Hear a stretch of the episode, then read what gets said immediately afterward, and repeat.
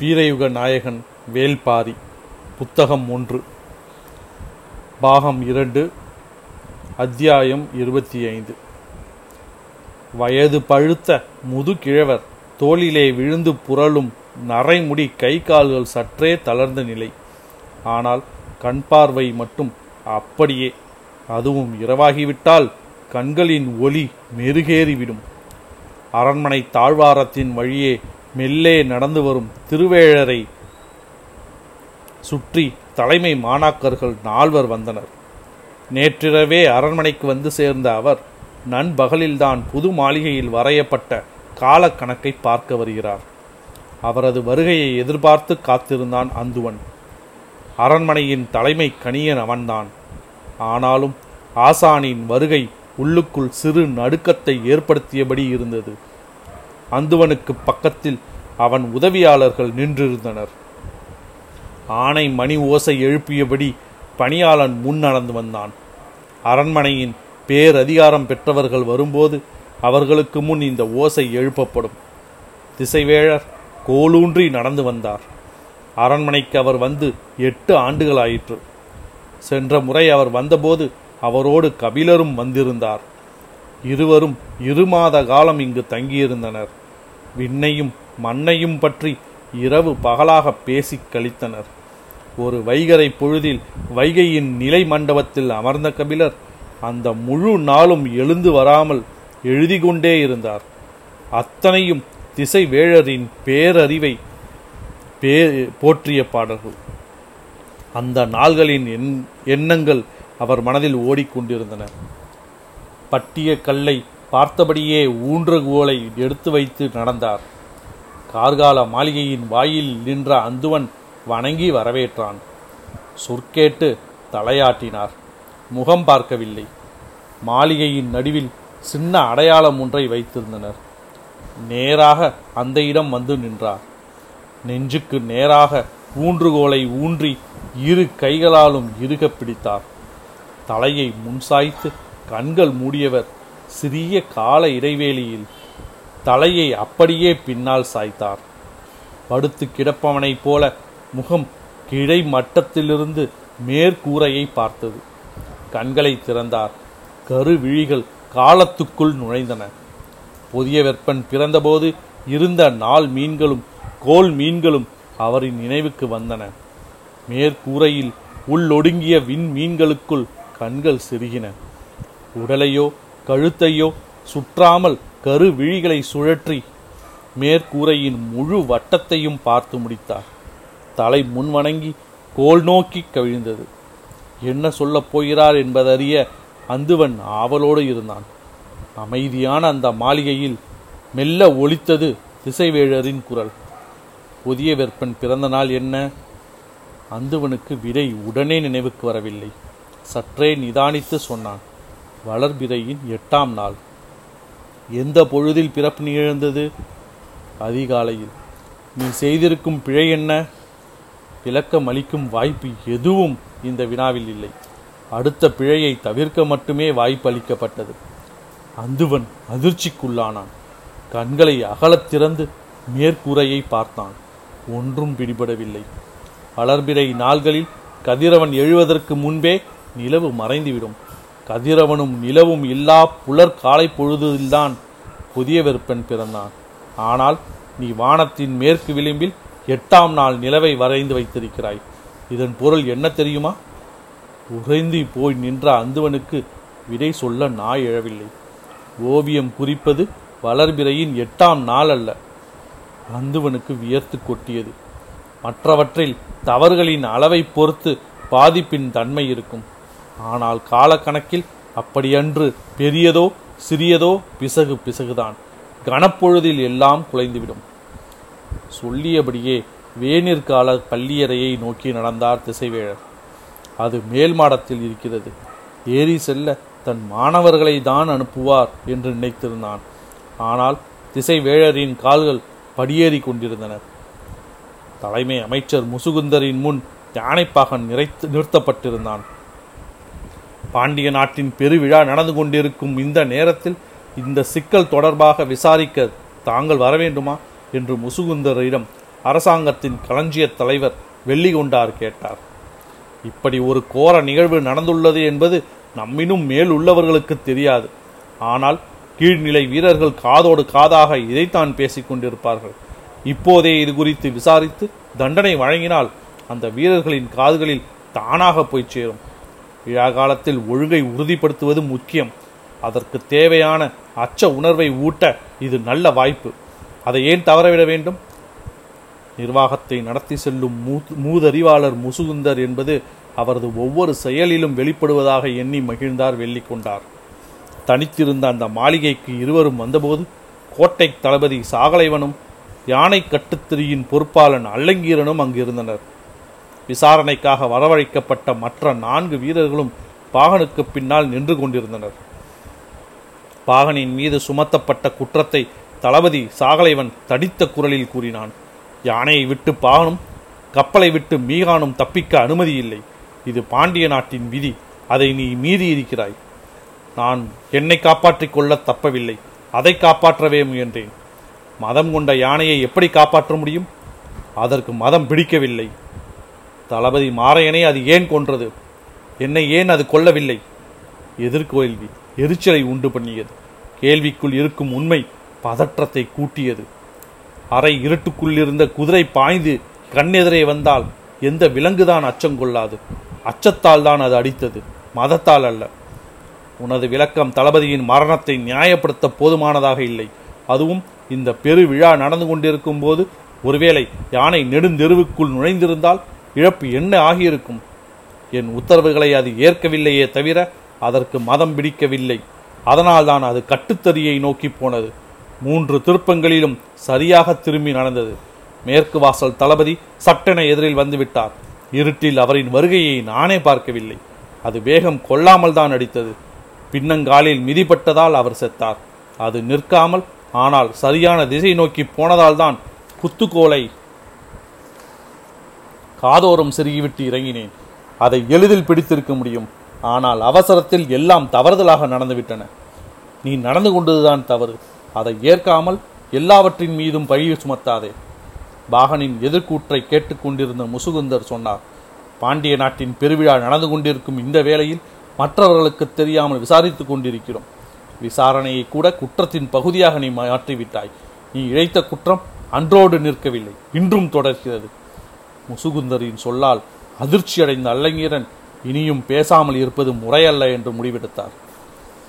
வேநீர் கால மாளிகைக்குள் நுழைந்தார் திசைவேழர். சுற்றுச்சுவர் முழுக்க செடி கொடிகளான கொடிகளாலான வண்ண ஓவியங்கள் வரையப்பட்டிருந்தன. பச்சை நிற பரப்பாய் மதில்கள் காட்சி தந்தன. மாளிகையின் நடுவே போன திசைவேழர் வழக்கம்போல் கோலை ஊன்றி தலையை மேலேற்றி அண்ணாந்து பார்த்தார். சிறு புலி கண்போல் அறுவை இருமீன் மேற்கூரையின் உச்சியில் இருந்தது. அதன் இடப்புறம் மூன்றாம் பிறை நிலவு இருந்தது. அதற்கு நேர் கீழே செவ்வாயும் அதற்கு எதிரே காரியும் இருந்தன. அண்ணாந்த திசைவேழரின் தலை சற்றே கூடுதல் நேரம் எடுத்தது. அதேபோல் அண்ணாந்து பார்த்து கொண்டிருந்த அந்துவனுக்கு பிடரி பிடிப்பதை போல் இருந்தது. தலை இறக்காமலே கேள்வி வந்தது. செவ்வாய் கோளுக்கு பூசியுள்ள செந்நிறத்துக்கான வண்ணத்தை எதிலிருந்து எடுத்தாய்? வெடவேலம் பட்டையிலிருந்து எடுத்தேன். அதுதான் இளஞ்சிவப்பாக இருக்கிறது. செவ்வாய் அடர் சிறப்பு சிவப்பு நிறம் அல்லவா? அதனால்தானே இந்த அழகிய பெயரை நம் முன்னோர்கள் சூட்டினர். நுணாமர கட்டையிலிருந்து சாரெடுத்து பூசு அதுதான் அடர் சிவப்பை தரும். சரி என்று வேகமாக தலையாட்டினான் நந்துவன். விண்மீன்கள் அனைத்தும் இமைக்கும் ஒளி உடைவை அவற்றுக்கு கோல் மீன்களைப் போல் வெறும் வண்ணம் பூசாதே. சிப்பியை தட்டியோ சுக்கான் துகளை கலந்தோ பூசு.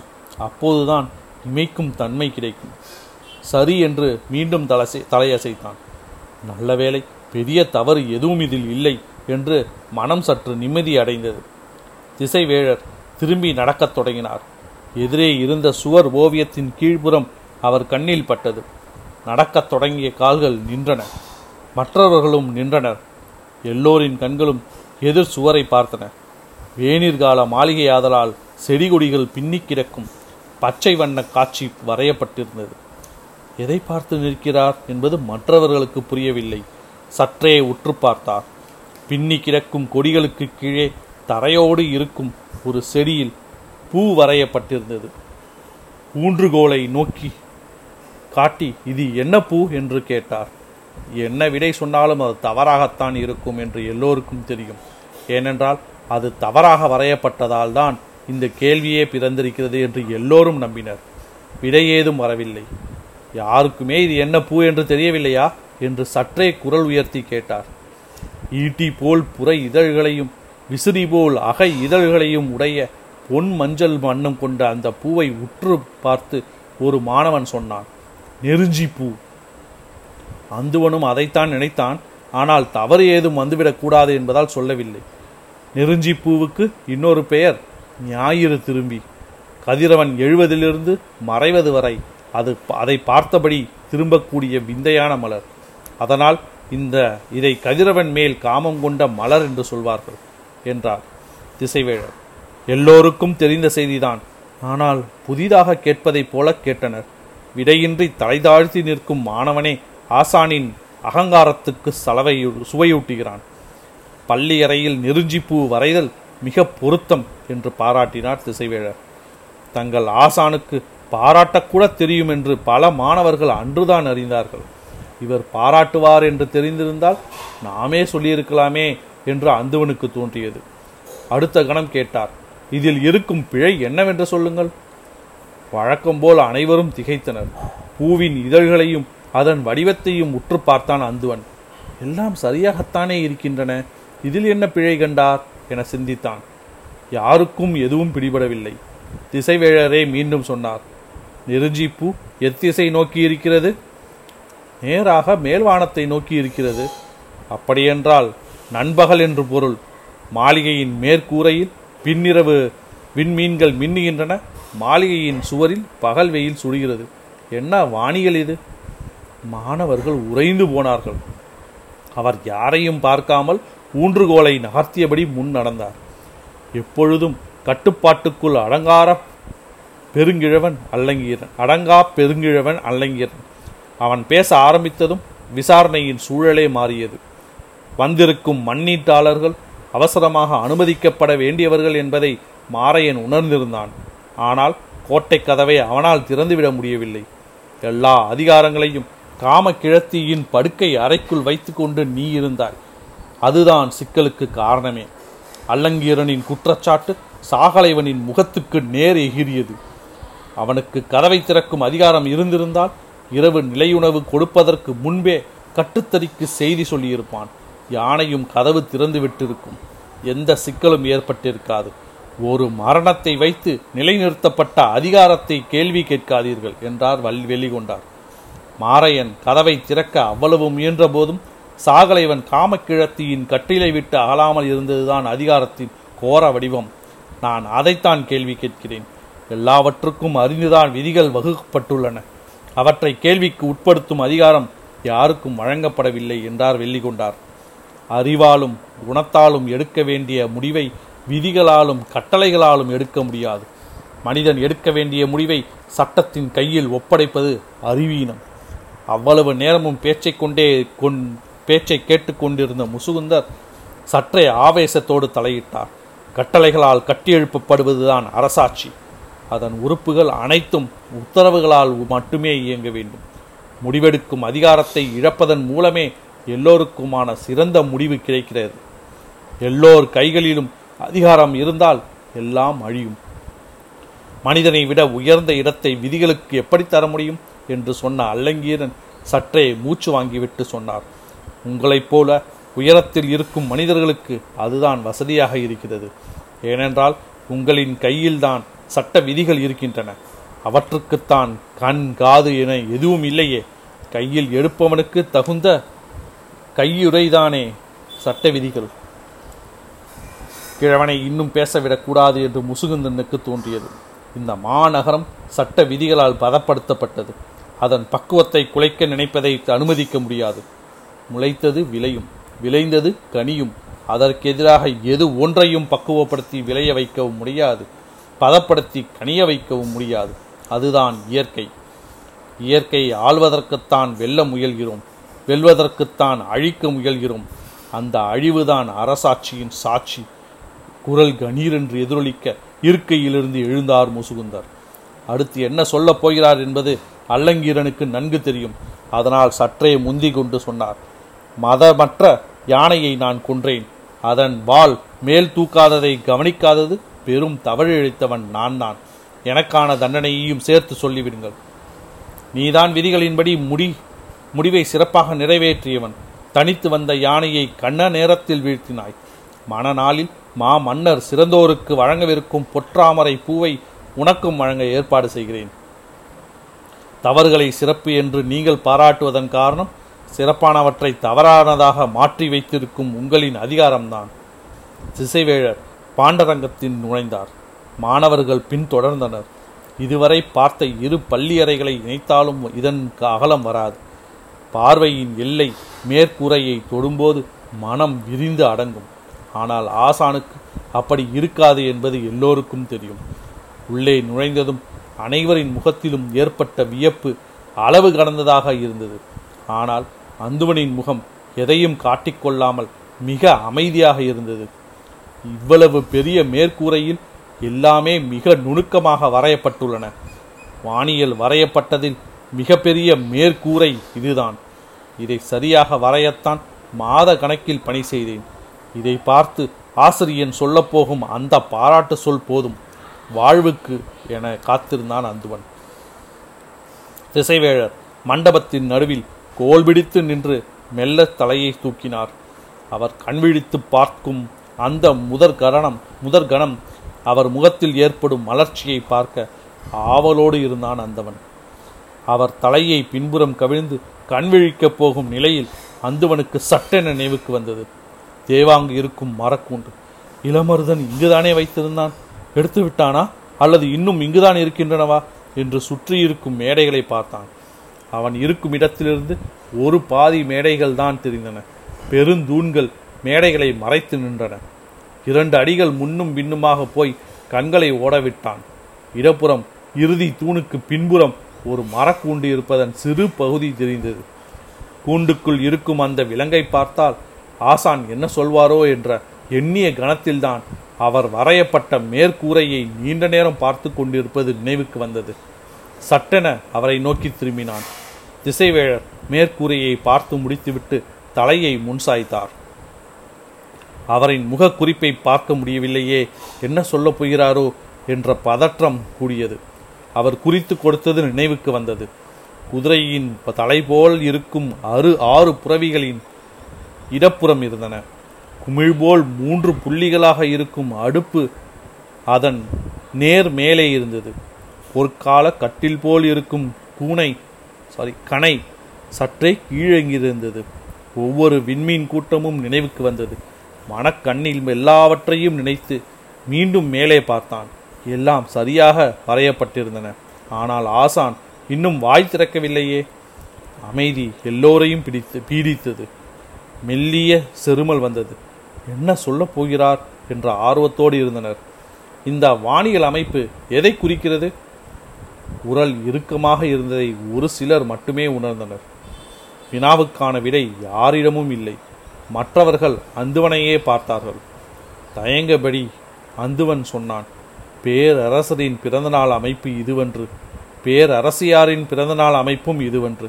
வேறு யாருடையது? என்று என்னால் உய்த்தறிய முடியவில்லை ஆசானே. மனிதனுக்குரிய நாளை நினைவுபடுத்துவது மட்டுமா வானவியலின் வேலை? அது இயற்கையின் காலமணி அல்லவா? காலமானி களமானி அல்லவா? அவரின் சொல் புதிய திறப்பை உருவாக்கியது. வியப்போடு தலை நிமிர்ந்து மேலே பார்த்தான். ஒன்றும் பிடிபடவில்லை. ஆசானியின் குரல் கணீர் என்று ஒலித்தது. இது மேற்கு மலையில் பெருமழை பெய்து வைகையில் வெள்ளம் பெருகும் கோல்நிலை பாண்டரங்கத்தில் ஆடலும் பாடலும் செழிக்க பாண்டிய நாட்டில் உழவும் வணிகமும் தழைக்க இந்த கோல்நிலையே அடிப்படை.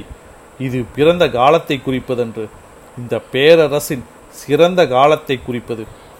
வாயடைத்து போனார்கள் அனைவரும். வானியல் பேராசானின் அறிவு கண்டு மெய்மறந்து நின்றபோது அவரின் குரல் அதைவிட கனத்து ஒழித்தது. இதில் நீ செய்த பிழை என்ன தெரியுமா? அடி தொண்டையிலிருந்து வந்தது கேள்வி. அந்தவனின் உடல் உதறியது. அவன் நிமிர்ந்து பார்த்தான். மேற்கூரையை கண்கள் சுற்றின தலையும் சுற்றியது. ஆசானின் குரல் வெளிவந்தது. வெள்ளி வெறும் கோல் அன்று மழைக்கான கோல். ஆனால் அது தெற்கே விலகி இருப்பது மழை இன்மை கறிகுறி நீ அங்கே வரைந்து வைத்திருக்கிறாய். பார். அந்துவன் திரும்பி மேற்கூரையை பார்த்தான். வெள்ளி தெற்கே விலகி இருந்ததை பார்த்த கணத்தில் உச்சந்தலையை தாக்கியது ஆசானின் ஊன்றுகோல். துவண்டு விழுந்தான் அந்துவன். பாண்டரங்கத்தை பாழும் அரங்காக பார்க்க- பார்த்தாயா? குரல் கேட்டு நடுங்கினான் அந்துவன். மன்னியுங்கள் ஆசானே என்னை மன்னியுங்கள். உடனடியா உடனடியாக சரிப்படுத்துகிறேன். பொறுத்தருளுங்கள். அந்துவனை விட அதிக நடுக்கம் இருந்தது ஆசானின் கைகளில்தான். காலத்தை கணித்தல் எளிதன்று கன நேரத்தில் எல்லாம் மாறிவிடும். நீ என் தலை மாணவன் என்பதால் தான் உன்னை அனர் அரண்மனைக்கு அனுப்பினேன். அந்துவன் பாய்ந்து வந்து காலை பிடித்தான். அடுத்து என்ன சொல்லப் போகிறார் என்பதை அவனால் உய்த்தறிய முடிந்தது. ஒரு வாய்ப்பு கொடுங்கள் ஆசானே. மறுபடியும் பொருத்தமாக வரைந்து காட்டுகிறேன். அந்துவனின் கதறல் ஓசை கேட்டுக்கொண்டே இருக்க திசைவேழர் பாண்டரங்கத்தை விட்டு வெளியேறினார். கோட்டையின் வெளிப்புறம் இருக்கும் காட்டரண் அது அங்குதான் யானைகளுக்கான வட்டரங்கு இருக்கிறது. முசுகுந்தரின் தீர்ப்பை நிறைவேற்ற எல்லோரும் வந்திருந்தனர். முதலில் பாக பாகன் அரங்குக்குள் அனுப்பப்பட்டான். இன்னும் சிறிது நேரத்தில் யானை உள்ளே நுழையும். சுழல் அரங்கில் யானையிடம் தப்பித்து பாகன் ஓட வேண்டும். அவன் ஓடி தப்பித்தால் குற்றமற்றவன் மிதிபட்டு செத்தால் பாவமற்றவன். இதுதான் போட்டியின் விதி. போட்டி தொடங்க இன்னும் நேரம் இருந்தது அதே சமயம் முடிவு எல்லாருக்கும் தெரிந்தே இருந்தது.